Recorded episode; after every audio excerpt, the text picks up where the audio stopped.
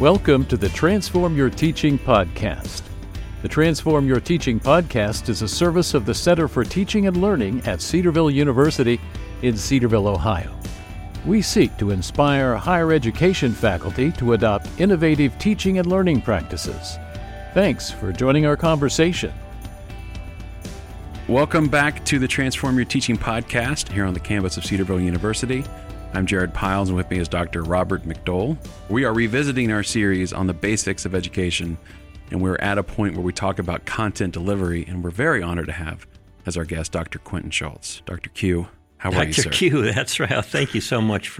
That was a sign of endearment that my students came up with, and I let them go. I say, as long as I got the doctor there, that gives me enough. The Q is okay. Yeah. We are glad to have you back on campus. And recording with us in person this time. Yeah, it's wonderful. I call it incarnate to be in person. It's incarnate communication. Okay. I like that a lot. Well, we're recording this incarnate communication. Yeah, it's cool because you were one of our first guests. You were the first guest on our podcast. Oh, wow. But we're at almost episode 40 at this point, so we've kind of gone. Congratulations. Thank you. So fabulous. So this is part of our Back to the Basics series, and we're talking today about content delivery, and we thought we'd bring in someone who really has some experience and can speak to, content delivery in their classes. Have you ever taught an online class? Oh, yeah. So you can speak to online and face-to-face. And I can speak to hybrid as well. Oh, excellent. Yep. So how do you approach delivering your content in any one of those modalities? Yeah, with great fear. Because the whole idea of content, which we could also say is information, immediately sounds boring. Mm. Why should I pay attention to that? It's just delivering information. It's shoveling information from point A to point B so the students can get a grade in order to get a degree, to get a job. And the system is kind of broken because if we think as much about the delivery side as the content side, things start to look very different because we are the deliverers. We are people using various means, various technologies. We've got ideas about what should be quote unquote covered, and now we have to bring it into some kind of form that is going to engage and inspire people to learn, regardless of the subject. Why is this important? Why is this essential? Why is it going to make a difference in my life? Mm-hmm. And that's all has to do with this delivery part of it. So it's not just the content.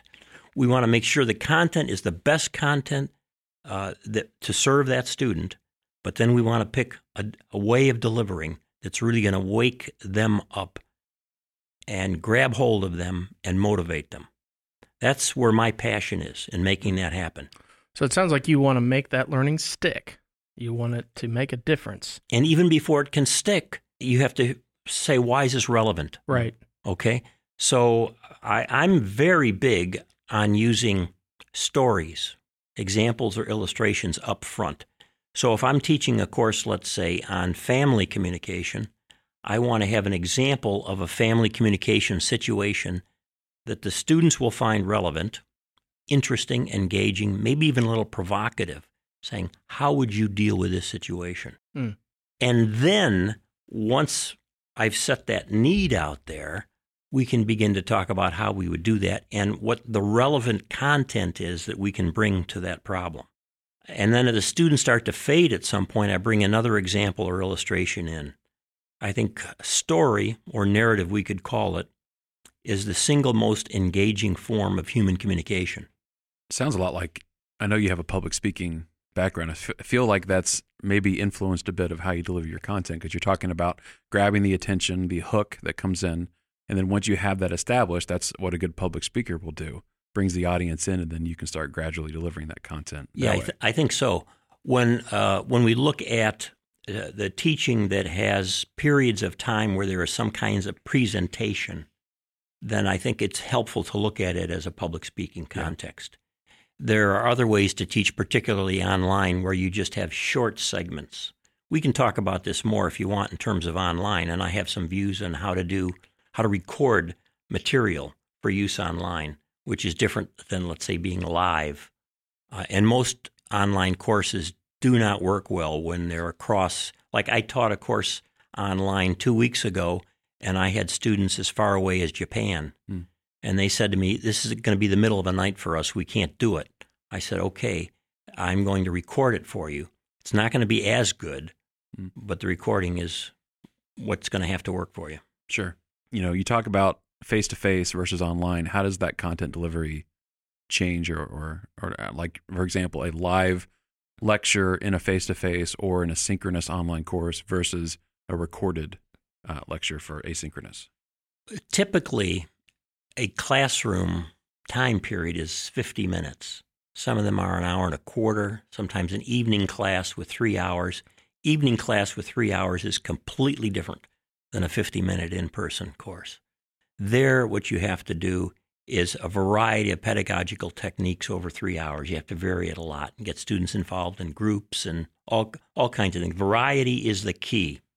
Now, when we look at in-person incarnate, as I call it, versus online, we immediately have a problem where the attention of people online is going to be problematic. Mm. There are going to be other things going on in their lives. I've been teaching online when you can hear babies crying in the background. You can hear people doing dishes or whatever's going on.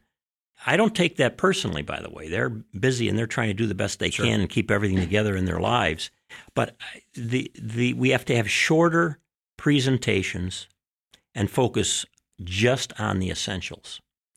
And then other things can be covered in the books. Other things can be covered in questions I would ask online that they have to write text responses to. Mm-hmm. But you just cannot do a lot of quote-unquote content in real time with an online course. The attention span is not there for it. Sure. And if you have something recorded too, you can have the students refer back to it. There's always the replay value of it's something great. Small. So I'm a teacher or I'm a faculty member. And I'm new to the game. Maybe I have a degree in biology, let's say. And I've just listened to you. Mm. And you said narrative is one of the most powerful tools that you can use. Yep. Break it down for me in a sentence or two and give me the meat of what I need to know about how to form great narrative. Wow, terrific. So the big thing about narrative is you are telling a story that will almost immediately create anticipation. What's going to happen? Okay, anticipation, that's number one. Number two is identification.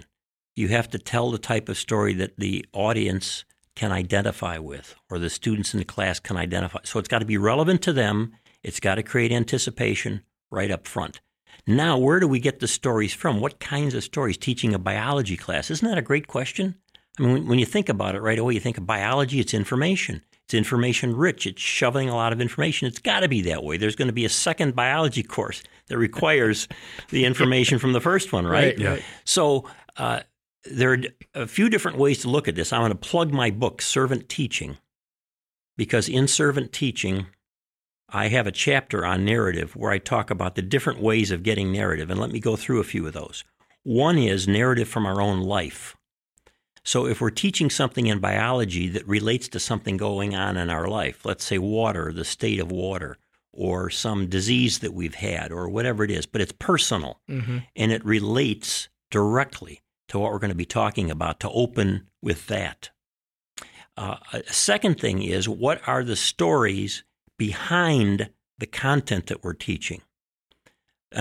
If we're teaching on a subject where there were studies that led to that truth or that information that the field, the discipline takes for granted. This is the way the body works in some way. Mm-hmm. How did that come about? Mm. So you can even start a class by saying, we're going to be talking about this, and let me tell you how that we found that out. And as soon as you start telling that story about how those researchers found out that information, the students are interested. Try to make it as relevant as possible for the students, but it makes a huge difference. You mentioned something, and I want to go back to it. You mentioned focusing on the essentials. How does that relate with the objectives in your course? So, like, are you picking the essentials based on what you need to assess, or are you picking the essentials another way, or what is that? Great. Oh, you guys are good. I love your questions. Well, we've come a long way since the first episode. Yeah. So what are the essentials? who decides what the essentials are? Does an accrediting agency? Does a department? Do the people responsible for a course? Does the individual instructor? The way I look at it is we want the essentials that will be most valuable to a student 5 to 7 years after graduation. Okay? So anything that we're teaching and we're testing on that the students are learning just now, just for that course, just for the grade, but will have no longer value to them is probably not an essential. Mm. It might be important for a student who's taking the next course in cascading. For somebody in a gen ed course, probably not so much.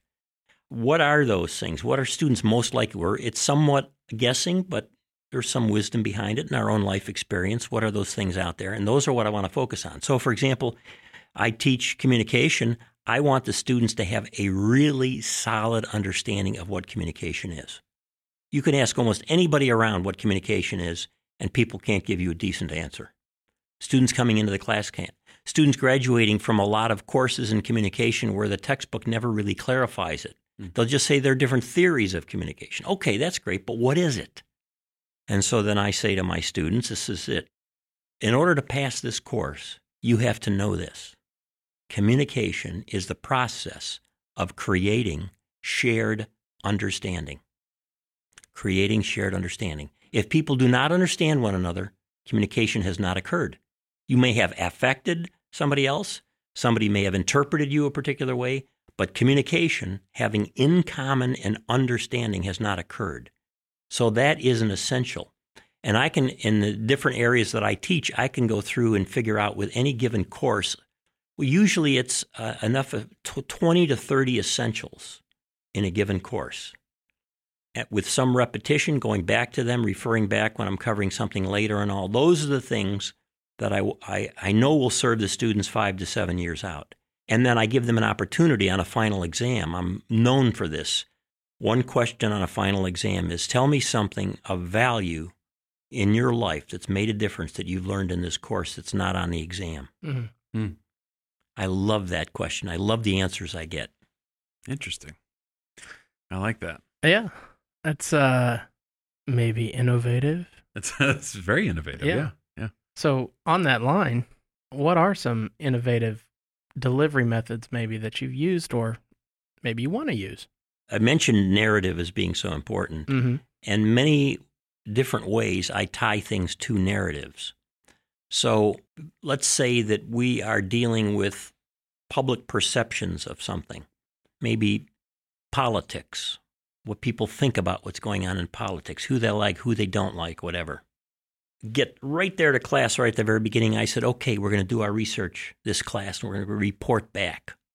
What are the three most important questions that we would want to ask to find out what current public opinion is on something? We write those down. We agree on them, hash it out very quickly. You say, okay, everybody in the class, you divide into groups of three and run around campus and interview 10 people. Oh. That's cool. Anonymously. Yeah. And then come back with the reports. We're going to map it up on the board. People can do all of the public opinion polls they want. We can read about them in the newspaper. But what happens when we do that ourselves on this campus and what do we learn? And what happens is they learn about how difficult communication is because we ask the questions certain ways that we agreed on, and then we have to accept the answers according to the limitations of the way we ask the questions. Mm. And I say, now what you know is it's not just fake news. It's fake communication. It's fake public communication all over because almost everything reported to us comes through people who are asking only certain questions to themselves and other people. So I like to come up with assignments that get the students immediately out of the classroom to do something. Now, within class, I do a lot of innovative stuff with groups. I am incompetent at having students work in groups outside of class. Mm. I've tried over the course of my career, 40 years teaching in higher ed, to do that well. I never could do it. Students always complained. Mm. Certain students would do more work than others, and they felt it was injustice and so on and so forth. Mm. And so I said, okay, if I'm going to do groups, and I want to do groups, I want them to learn how to learn in groups. So, but I'm going to do it in class, but I'm going to provide structure. So the students come in, and I have one sheet with 3 or 4 discussion questions typically related to the reading. that they have to then discuss. They have to come to some agreement as a group on how to answer something using the book. And sometimes I'll give them a little case study or something. And I find that kind of approach, man, it really works well. And then we have somebody from each group report to the rest of the class what they determined on it. Once you get students taking the content from a book and doing something with it, it becomes much more immediate to them and they're much more likely to stick with them. So what do you do if the student comes to class without reading the textbook? Oh, some students do. Yeah. And I tell them that up front. So what are we going to do as a class now if somebody's not ready for when we do one of these groups? Mm. That person has to admit up front that they haven't done the reading. Whoa. Yep. Because they're not contributing adequately, and they have to pull the book out and start to look at it while the conversation is taking place. A little bit of guilt in there, yes. But actually, students get that, and they want to be prepared. Mm. And then I say to them, and don't judge anybody who's not prepared because you don't know what's going on in their life. Yeah. I cover that at the beginning of the semester when I say to students, by the way, I will never evaluate you as human beings based on your performance and my academic performance in my class because you have things going on outside of class that sometimes are more important. And I did too. You know, I grew up with an alcoholic father, a paranoid schizophrenic mother. It was terrible. And there were days when I was totally unprepared in school and I was made fun of by teachers. I can still remember some of those events, how shamed I felt. Oh, it's just awful. And so I say to the students, try to be prepared. If you can't because of something else, that's okay, and you don't have to tell me or your classmates. But if you're just being lazy, then you should feel a little guilt. I mean, that also, you're also creating an accountability amongst the students in your class. Right. So you're building this community by doing that. That's great. So you mentioned group work being difficult in an online course. Outside, yeah. Outside of it. So outside of the face-to-face or in an online course? Group work for me has been a problem with face-to-face classes. If they're working outside of class together, I've never been able to manage that well. Hmm. If it's an online class, some of the worst experiences I've had educationally have been group work with online classes. Hmm. Interesting. That very difficult, where people started sending me emails saying that so-and-so wasn't doing their work and so on, gossiping to me about other people and all. And even with adult students, older. Sure. Very, very difficult for me to manage. Then some of the other groups work famously. They seem to be mature enough or have enough life experience in working in groups that they can do it. But you can't really monitor well what's going on. You can monitor the product of what they're doing if they're posting it online or sending you a sample, but it's very difficult. I have not figured that out well at all. And I continue to learn with the online. And I find that students are different at different institutions, and the cultural differences among students provide a real challenge online. Yeah, more so than in person. In person, people really try to get along well and understand each other and so on, even though they may have different ethnic or racial backgrounds. But when you get online, a lot of it moves into the area of stereotypes. Yeah, it seems like that's a struggle. Like, there's such a push since COVID, there's been such a push for online education, and it seems to be the weakest link amongst it is student-to-student collaboration. Because like you said, there's stories like that where it's someone's pulling on the weight, different time zones, being able to meet is just difficult to do. It's such an integral part of building that community, like the community of inquiry, talking about the student-to-student interaction. And that best way of doing that, it seems, based on the face-to-face perspective, is doing that group collaboration stuff. Right. So, and if I require students to have a certain number of posts per week in response to other people's postings, which is a common thing online, what I find is that often the students will do the required number of posts, but they won't do those posts very well. Yeah. Oh, yeah. There'll be something that they could post if they hadn't even taken the course. Yeah. They follow a formula. I agree. Here's my response. You know, I agree with what you said and the copy and paste. So good. Said. That was so good. Yeah, right.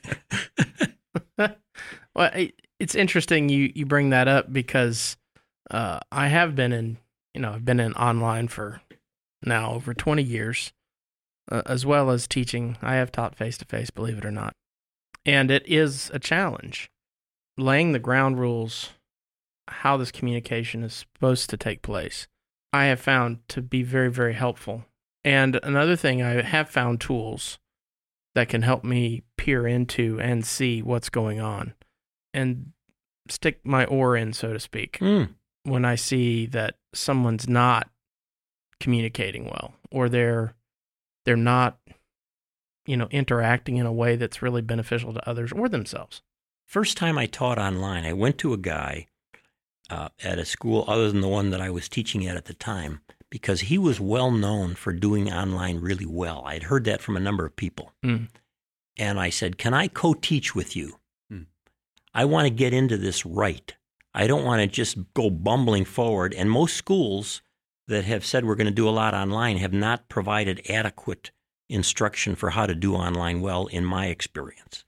So he said, yeah, we'll co-teach it. I'm going to make you the primary one, but then I'll be your backup and help you along. And I said, great. And he really was spectacular at this, and I learned so much. But what I wanted to say was something that he told me, and he told me how to do it. He said, you're going to have a problem connecting with a lot of students personally. Always going to seem distant. And the more distant it is, the less motivated they will be. If they feel like they know you and can identify with your situation as the teacher and they want to please you, they're going to be more motivated. I said, great, how do I do that? He said, okay, you're going to call every student before the course begins on the phone, introduce yourself, and you're going to go through a little survey of questions, just a few things. Tell me about your life, what's going on, what you do outside of teaching, and so on. And he said, by the time that class begins, it's going to be a whole different beginning than if you didn't do that. Now, if somebody's teaching 90 students, you can't do that. But I just had a conversation the other day with somebody. When I told them this technique, which I used with all my online teaching, he said, well, I have too many students in course, so what I do is send out a little survey form in advance and ask them to fill it out and send it back. And then I breeze through those and a quick response on email. I thought, that's great. That's great. So to connect up front. No, I think that's both are really excellent ways to build rapport and build a connection. Because when you know someone, it's a lot harder to just dismiss them. And I think that's what happens so often in the online space, whether it be social media, but you're going to get burned by someone who's just going to fly off the handle for no apparent reason, didn't really read what you wrote. And the next thing you know, you're getting a verbal attack with all caps, right? Because we know that means yelling on the internet, right? Somebody sending you an email or a message in all caps because they misunderstood what you were trying to say. It's great when you're teaching a course in communication and the communication is out of control. Okay. It's just wonderful. The very principles that you're teaching are being violated day in and day out on the bulletin board. It's been an ongoing thing. Another one that's been helpful, and again, you have to craft it well, is peer review. And there are some really good articles out there on peer review being done well. Well, let me tell you what I have fallen back on. Rather than scores, rankings. Tell me in your group, 1 to 5, those who have contributed most to least. Okay. And I have found that students will be honest with me that way. If I ask them to, with whatever the rubrics are, come up with an individual number for each other student, they will tend to inflate everything. And almost everybody becomes fantastic, even though I know they weren't. Right. So ranking is my fallback. That's brilliant. I feel like you've answered this. There are different questions, but I want you to give you an opportunity to really hone in on the servant teaching aspect. How does servant teaching make an impact on the content that you're communicating to your students? As a servant teacher, I want to present content in a way that will be relevant, engaging, sometimes inspirational, to move them along. I'm not presenting content apart from what I perceive the students, that is my audience, to be. Mm. So it's audience focus. It's on serving them. And I always have to keep in mind, does the material as I'm going to present it, sometimes to clean up problems that the textbooks create, is it really going to connect with them where they are at? And if it's not going to connect with them where they're at, then I'm not going to be successful. So servant teaching means really student-oriented teaching. Yeah. Now, some people say to me, well, you're just trying to be easy. You're trying to make it easy for students that way. No, I'm just trying to connect with them. Mm. As in all good communication, the more you understand about your audience and the more you can organize and phrase whatever you're presenting or use extra visuals and so forth for them, the more they're going to learn. Mm. They're going to get it. So now that gets tough if you have a very heterogeneous student body. Mm-hmm. And I have made some terrible mistakes of presenting material that I thought was right on track, and yet it was really off track for people from widely different cultures. Mm. And I have actually offended students badly because I wasn't taking into account their backgrounds. So that's a special dilemma that we face, and there's more sensitivity to that now than there was when I started teaching in 1976, I believe it was, 75. So there's a variety among students. You have to take that into account. But it's also a benefit where if they can give you help in front of the other students and understanding where they're coming from and how, let's say, some communication advice I just offered wouldn't work in their culture. And if they can share that with then we're all learning more. Yeah, right. One more question. What advice would you share with a faculty member who feels like they need to maybe revise or revive the content that they're, or maybe like their content delivery? Like maybe they've been listening to this episode and said, man, I'm really struggling in as far as how I deliver the information. What is one piece of advice you would give them? I am a big advocate of sitting in on other people's classes. I don't think we do it enough. I also don't think we co-teach enough. Well, years ago, with new colleagues coming into my department, one of the first things I would do is, if we had two sections of the same course, we were each teaching one, say, let's combine them and co-teach. And I'll do this, you do that, we'll give each other some feedback, see what works, what doesn't work. So I think picking up material from one another, techniques, skills, approaches, attitudes even, on how you go about encouraging discussion. Let's say there's a whole attitude with, you can ask questions that will just shut down communication because of the way they're asked. Yeah. Could be asked differently. So we learn this from one another, or we should. I think education is community. And it's not just the community of the students, it's the community of the faculty, students, and staff together. So seek out other people that you can pick their brain, monitor what they're doing, have them come into your class and make suggestions about different ways of approaching things. That's good. It works in online too. It does. It's a good best practice that has been around for a while.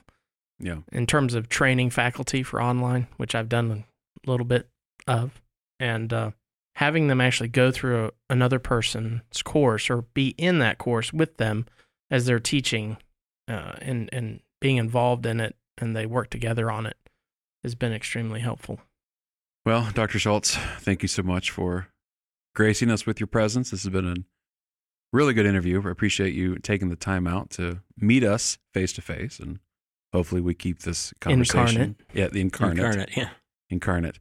But yeah, thank you so much for coming. My pleasure, guy. You two are great. Doing a great job on this, and this is better than the first one that I recorded with you. Wow, I love it. So you're growing. I love that feedback. It feels so good. Better communication, shared understanding. Yes. Thank you so much for listening to the Transform Your Teaching podcast. Be sure to subscribe and review our podcast, whatever your favorite podcast platform is. Be sure to check out our blog at cedarville.edu/focusblog, and be sure to check out our coffee drops. Thanks for listening.